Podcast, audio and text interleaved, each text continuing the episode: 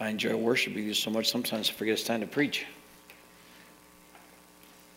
We are in Matthew chapter 20, verses 29 through 34, and we're going to go up through uh, just Sunday as we get to that last week of ministry as the Lord comes to offer himself on the cross.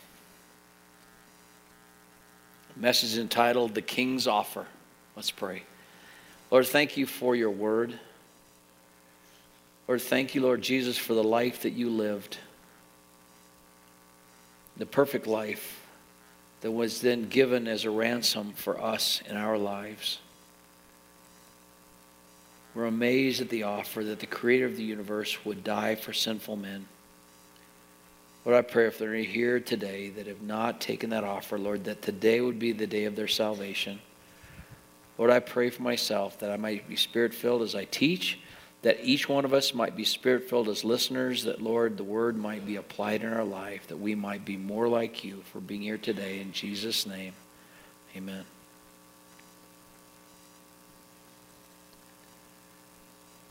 So we come to chapter 20, verse 29. Jesus has gone from Jerusalem and from Bethany. He healed Lazarus, he raised him from the dead, called him out of the grave. And then he went back north to join the great procession of people that are coming down from the north and from all over Israel for the Passover. This Passover, well, he will be offered as the Lamb of God on the cross. And as he does that, the beginning of the journey, there are 10 lepers, and he heals all 10 of them. But only one comes back to worship. There are many people that Jesus healed that never received him as Savior. He's so gracious in his offer. And Jesus was even surprised by that. I think he's often surprised by the hardness of the human heart. And he said, Weren't there 10 that were healed? And this foreigner, this Samaritan, is the only one that comes back to worship. He runs into the rich young ruler who he has that conversation with. This one who said that he's kept the whole law. And Jesus asked him, because he asked, which, which laws? Well, he named off don't, don't murder, don't commit adultery, some of the big ones, you know. Oh, I've kept all those from my youth up. Jesus knows what his heart is. There's one thing you lack because God knew what his God was. And it wasn't Jesus, it wasn't the God of Israel, it was his money, it was himself. He said, Well, what you need to do is just sell everything you have and give it to the poor and come and follow me. Because he knew that was keeping him from following him. And he went away sorrowful. Why? Because he had a lot of stuff. And at, at that point in his life, Jesus was not worthy to follow and leave everything. And so they come to Jericho, and Jericho is kind of the bottom of the hill, literally. It's getting down near the Dead Sea where it's below sea level, and they're going to climb up 3,500 feet from Jericho, 3,400 feet from Jericho, all the way up to Jerusalem. It's 15 miles. So he goes to Jericho and he stops there. And in verse 29, it says, As they're leaving Jericho, a large crowd followed him. Now, if you read the different Gospels, as he enters Jericho, one, there's one uh, blind man, and some there's two, like here. Well, I think the reason that Matthew mentions two, he's not delineating Bartimaeus, but Mark is probably pointing out a brother in the church. That's where Bartimaeus got saved. You love to share testimony? I love to share testimonies. I love to hear testimonies. I love sharing testimonies of those that maybe they're not here, but there might be somebody here, and I, the Lord lays in my heart to share a testimony about so and so. There's a book that was written by Chuck Smith, the founder of the Calvary Chapels, and it's a whole book of testimonies of people that have come to Christ and how God began that great movement of church planting out of that one little Calvary Chapel church in California. Love testimonies. And so here's a testimony of these two blind men sitting by the road. The crowd has gotten larger and larger as they pick up people from other cities and they're coming down this highway. And then they're going to take a right and go up to Jerusalem, but they stop in Jericho. Now, it may be the confusion is just the different points of view of the different uh, writers that wrote the Gospels. There's the old ruins that you can go see today where the Jericho, the, the hill, the, the walls all fell in when, when uh, the, the children of Israel first crossed the river and came into the promised land. And the ruins were there at that time. Maybe the blind men were there, so he's leaving that part and going into the contemporary Jericho. Just know this he went there and he healed some blind men. And here's that story two blind men, verse 30, sitting by the road, begging. They heard that Jesus was passing by. And I'm sure the crowd is gathering, and probably it's a stop off point for one day's journey. It's probably, if you're really, if you don't have children with you, it's probably an eight day, an eight hour walk from the bottom of the hill in Jericho all the way up to Jerusalem, and that's where they're heading. So maybe it'd be a good stopping place, and they'll be stopping there all week long. So the crowds are gathering, and so the, the blind men have positioned themselves to beg. Now, if you've ever been in a place in a country where there are beggars, professional beggars, I don't know if you noticed, but I've noticed they don't look at you. And even Peter, when he healed the man at the temple after Jesus has gone uh, back to heaven, he said, Look at us. But these men have heard and they believe that Jesus is able to heal them. And they cry out, Lord, have mercy on us. And the crowd sternly told them to be quiet. Don't bother the Lord. You're not important. That's the way the Lord, the, the, that's the way the crowd looks at a lot of people. Not important. We as believers ought not to see people that way. But instead of listening to the crowd and becoming quiet and minding their own business, it says they cried out all the more. And the original language seemed to indicate that they cried like crazy people. They were not going to be denied. They cried out because Jesus was their only hope. Their only hope. And they were convinced this was their opportunity. Jesus was passing by. There does come appointment in a person's life, and we don't know when that is, when they just say no enough that the Lord doesn't bother them anymore. But these would not be denied. And Jesus stopped. Now, Jesus, I believe, if you look at Luke 19, he was heading to Zacchaeus' house. I don't know if Matthew had told him about him or maybe passing through Jericho before he'd seen him and he was on his heart, but I think he was kind of on a mission to go find Zacchaeus. But are you available for ministry when it shows up? Jesus was. You ever been to Walmart? You see some children or some people and your heart just goes out to them? What do you do? Well, first you need to pray and listen to the Spirit. What does the Lord want you to do? God often puts people on our heart. You wonder why He's put that friend especially on your heart? He wants you to pray and then be open to Spirit for what He wants you to do. Jesus was available for ministry all the time. We get so full of ourselves that we are often just kind of in a cattle chute, just going down the road, just got to get there and get home and not worry about anything else, not be distracted. But Jesus was available for ministry. And so he stops and he calls them.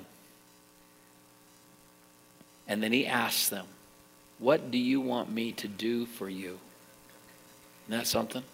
So simple. You see, confession is agreeing with God about your condition. The Bible says in Romans 10 9 and 10, if we confess, we believe in our heart and confess with our mouth, that's salvation. For with the heart man believes, with the mouth man confesses. There's a point in everyone's life where you have to have that conversation with God. You may not remember the date or the time, but even the Old Testament saint, God called them and he said, Come now, let us reason together. And I think that's what the same parallel passage is in Romans 10 9 and 10. In verse 8, Paul's writing to these Romans. He's giving them the great doctrine of salvation. He says, Now, the word is nigh you in your heart, even in your mouth, the word of faith that we speak. If you will confess through your mouth Jesus Lord and believe in your heart that God raised him from the dead, you'll be saved. For the heart man believes, and with the mouth man confesses. A conversation. It may be in silent prayer.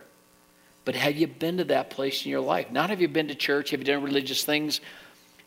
Have you been to Jesus? And he asked them a simple question What do you want? They said, Lord, that our eyes be opened. And it says he was moved with compassion. That is a precious statement. So often we think about God being the creator, speaking the worlds into existence and then saving people like there was no feeling. It was just kind of, that's what happens. Believe the record, that's what happens.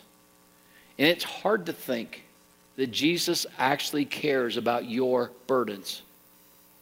But that's the amazing thing about our Creator. He spoke the world into existence with all of its intricacies and beauty and balances. He holds all those things together even today by the power of His will, the Bible says and he cares to hear from you. He was moved with compassion. Jesus cares about every soul that comes to him, and he reaches out by the Holy Spirit individually to each and every one and pursues them until they turn to him for salvation. I've quoted it often, but Revelation 1 5, I think one of the most precious pictures in the Bible. In the, New, in the King James Version, it says, the King of Kings, the King of the princes of the earth, washes us from our sin in his own blood. That's personal salvation. It's not generic. It's not just something that you kind of give mental assent to, but Jesus is moved with compassion. And he touches their eyes and immediately they regain their sight. And here's how we know they're believers they followed him. Now, where was Jesus going? Jesus was going to the cross. That's the call of salvation. It's not ask Jesus in your heart and then live your life how you want, you'll have the best life ever. Jesus said, If any man would come after me, let him deny himself, take up his cross, and follow me. These were believers already, I think. That's why they cried out for him to heal him. They recognized not just that he was a preacher, but they said, Son of David, Messiah. We want to see. And they followed him.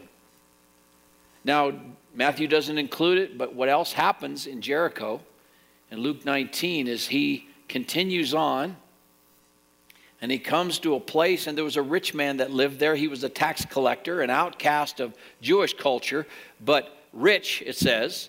And he was a short man. You sang it in Sunday school. You know that Zacchaeus was a wee little man, and a wee little man was he. He climbed up in a sycamore tree for the Lord he wanted to see. And as the Savior passed that way, he looked up in the tree.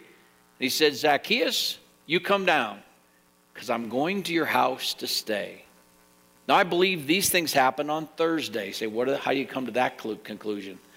Well, because he had to travel up to Jerusalem, and they wouldn't be traveling on Saturday because that's the Sabbath. You can only go a certain amount of distance on the Sabbath day. And Jesus was fulfilling the law. He fulfilled the law for us, so he would keep the law in that respect. And so this had to be Thursday because he's going to stay at Zacchaeus' house. Now, here's this outcast of culture, a sinner, a traitor to the Jews, and he is overjoyed that Jesus would come to his house. And people begin to murmur around, and Zacchaeus hears, and the Lord's hears. I can't believe he's going to a sinner's house. Aren't you glad Jesus comes to sinners' houses? He'd never come to mine. He would never come to yours. We heard a testimony this morning. Well, often we hear testimonies like that. I'm not perfect yet. Well, you're in good company. You're in good company here. Because there's only two kind of sinners sinners that are saved and sinners that have not admitted their lost condition yet. redeemed sinners and lost sinners, but still sinners. And Jesus went to his house. But as Zacchaeus hears the murmurs of the crowd about Jesus identifying with the sinner and going to his house, how could he, this, this wonderful man who just healed the blind people sully himself by going to a tax collector's house, a sinner's house? These tax collectors were probably known for their parties because they had money. And Zacchaeus reacts and gives a testimony. Now, our church has a culture of testimonies. You're just coming in, you don't know that, don't feel bad. Sometimes you ask a believer, Well, share me your testimony. testimonies. What do you think I'm not saved? No, no, no. We just want to hear the story. But you may have grown up in a church that just doesn't share those things. I don't know why you wouldn't. Doug Wookie were at, and I were at a wedding some time ago, years ago. One of our couples from here went down to their home and they got married, and Doug and I went down with several of you. And, and at the breakfast the next morning, the bride and groom come back and they open presents. You know, we had this breakfast together. And we asked the father of the bride, Well, tell us your testimony because we heard he's a believer and he grew up in a Baptist church. And he looked at us kind of confused and said, Well, what do you mean? You know, how you came to Christ. Well, my parents grew up in this church, and I guess, you know, this Baptist church, I just grew up in this church. And Doug and I looked at us, each one another, and went, What? And that's all we got.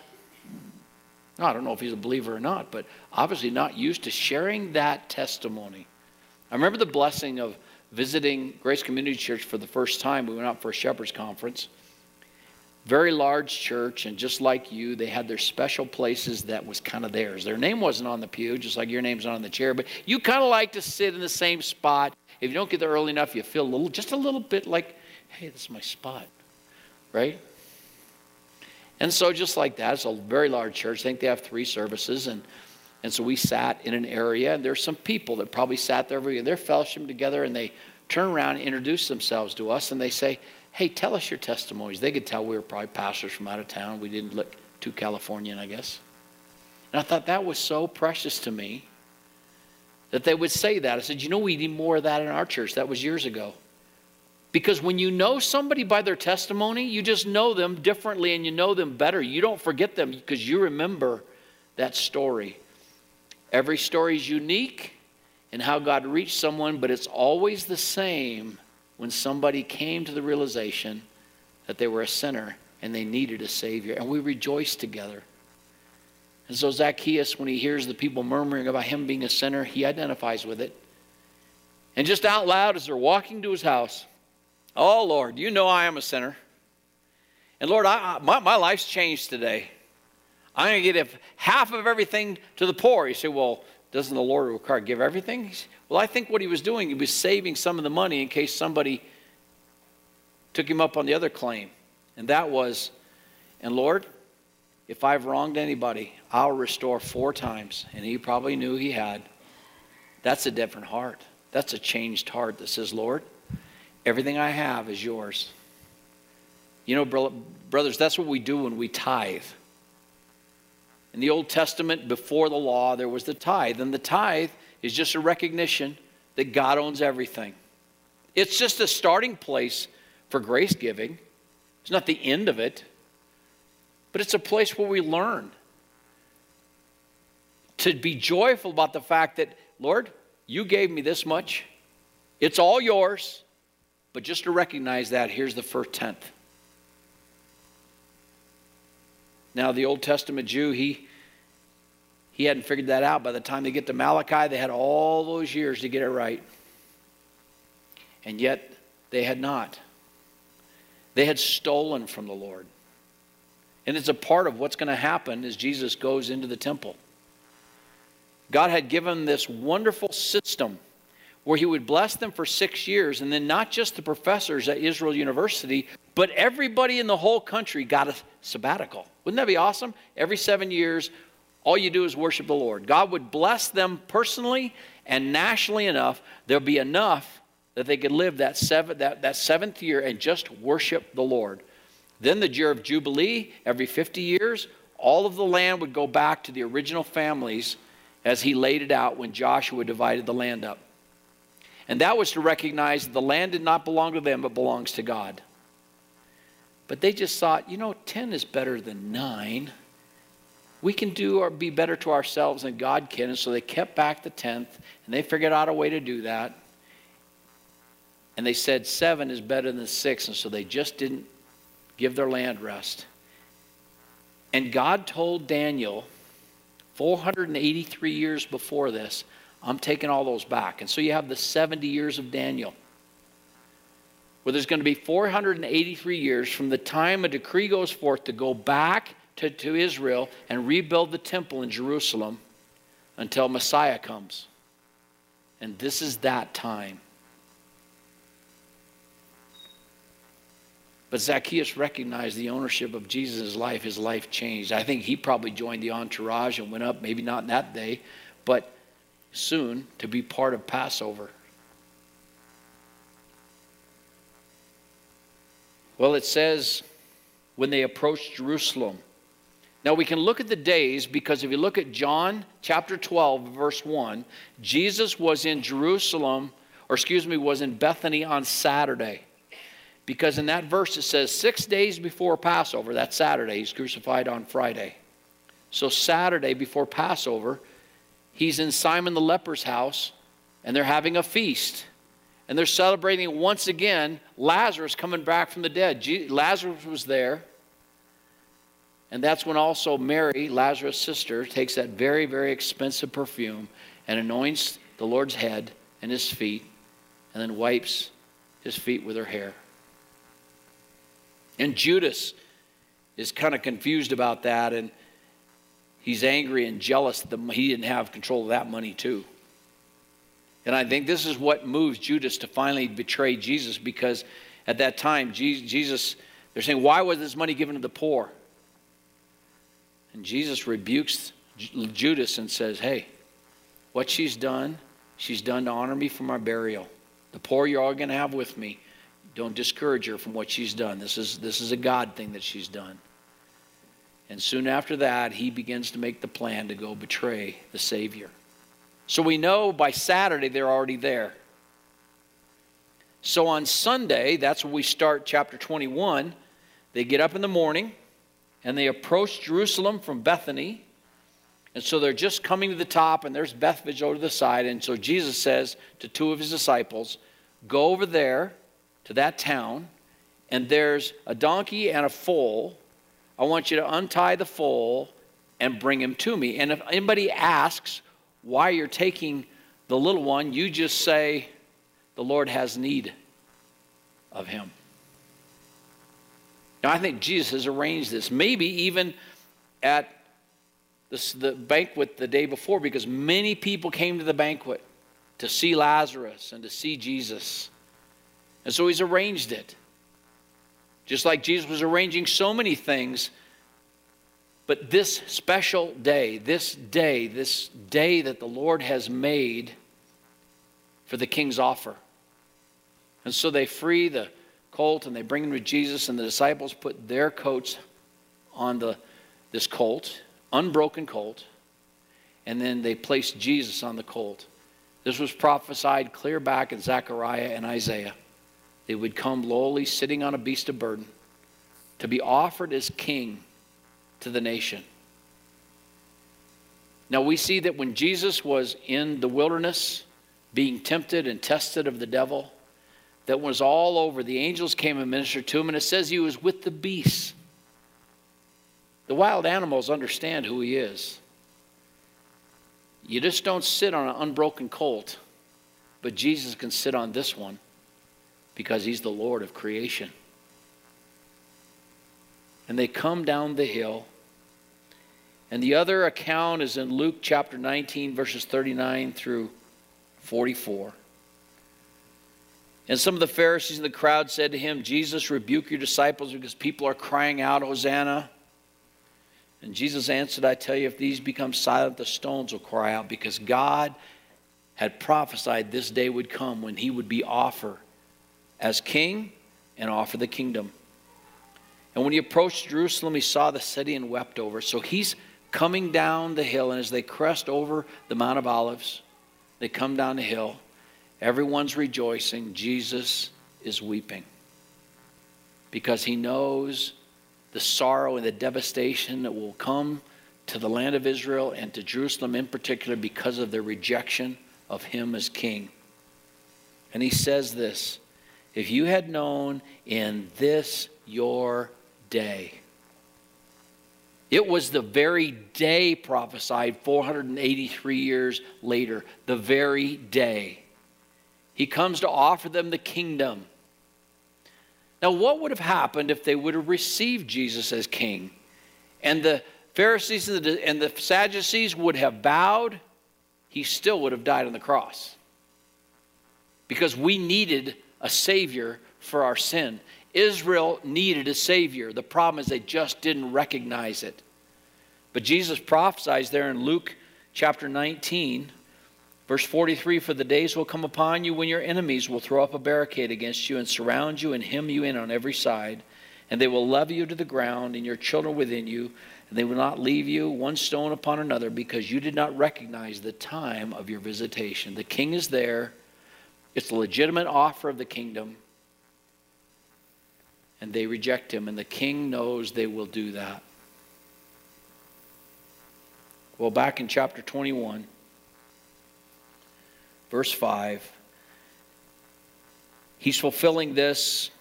Say to the daughter of Zion, Behold, your king is coming gentle and mounted on a donkey, even the colt, the foal of a beast, a burden. The disciples went and did just as Jesus had instructed them. That is a precious verse. How often the disciples try to straighten Jesus out or just not quite do it? And yet it says they simply did what Jesus told them to do. The Christian life is that simple, really. We don't have to worry about tomorrow or the deep things of God. What does God want you to do today? The amazing thing is that Jesus used all of his time. He knew that the cross was coming on Friday. That would paralyze us we probably wouldn't do anything, but Jesus used every single moment to be obedient, to show us in His grace that He was the King. He was in command of Himself at every moment. So they come down the hill. They brought the donkey and the colt, laid their coats on him. Most of the crowd spread their coats on the road. Others were cutting branches from trees and spreading them in the road. And the crowds going ahead of him, and those who followed were shouting, Hosanna to the Son of David. Blessed is he who comes in the name of the Lord. Hosanna in the highest. And when he had entered Jerusalem, all the city was stirred, saying, Who is this? You see, he had gone up and joined the crowd coming down. He'd been teaching them, doing miracles. So all those got ahead of him to Jerusalem. And probably when they got there, they said, Well, is he coming? Is he coming? Well, I know he was on the road with us. Because Jesus came on Friday, he stops off in Bethany, he spends the Sabbath there, has Shabbat there with Simon the leper, and then on Sunday morning, this takes place. After all that, after fulfilling the prophecy, they say, Who is this? Oh, this is the preacher from Galilee. They miss him. There are so many people that will miss Jesus in their life. And we're going to look and see as the week goes on all the arguments of those that believe in the supernatural, but they don't believe in Jesus, the Pharisees, the religious liberals, the Sadducees, and their reasons for not believing him, and how they just argue and try to find fault with him. They see the miracles and they try to kill him. They miss Jesus. The blind men saw him and those that say they had spiritual insight missed him. Father, we thank you for your word. Oh Lord, that we not miss Jesus in our own lives, even as believers, Lord. You've given us the precious time. You know the days of our life. Lord, that we would find that we would be found, uh, found occupied until you come or until you call us home not missing opportunities of ministry available for you to use. And Lord, for those that are here, Lord, help them not to miss Jesus. Lord, cut through their prejudice, their sin. Show them their need, Lord, and then draw them to yourself, and we'll give you all the glory in Jesus' name. Amen. Let's stand and sing together.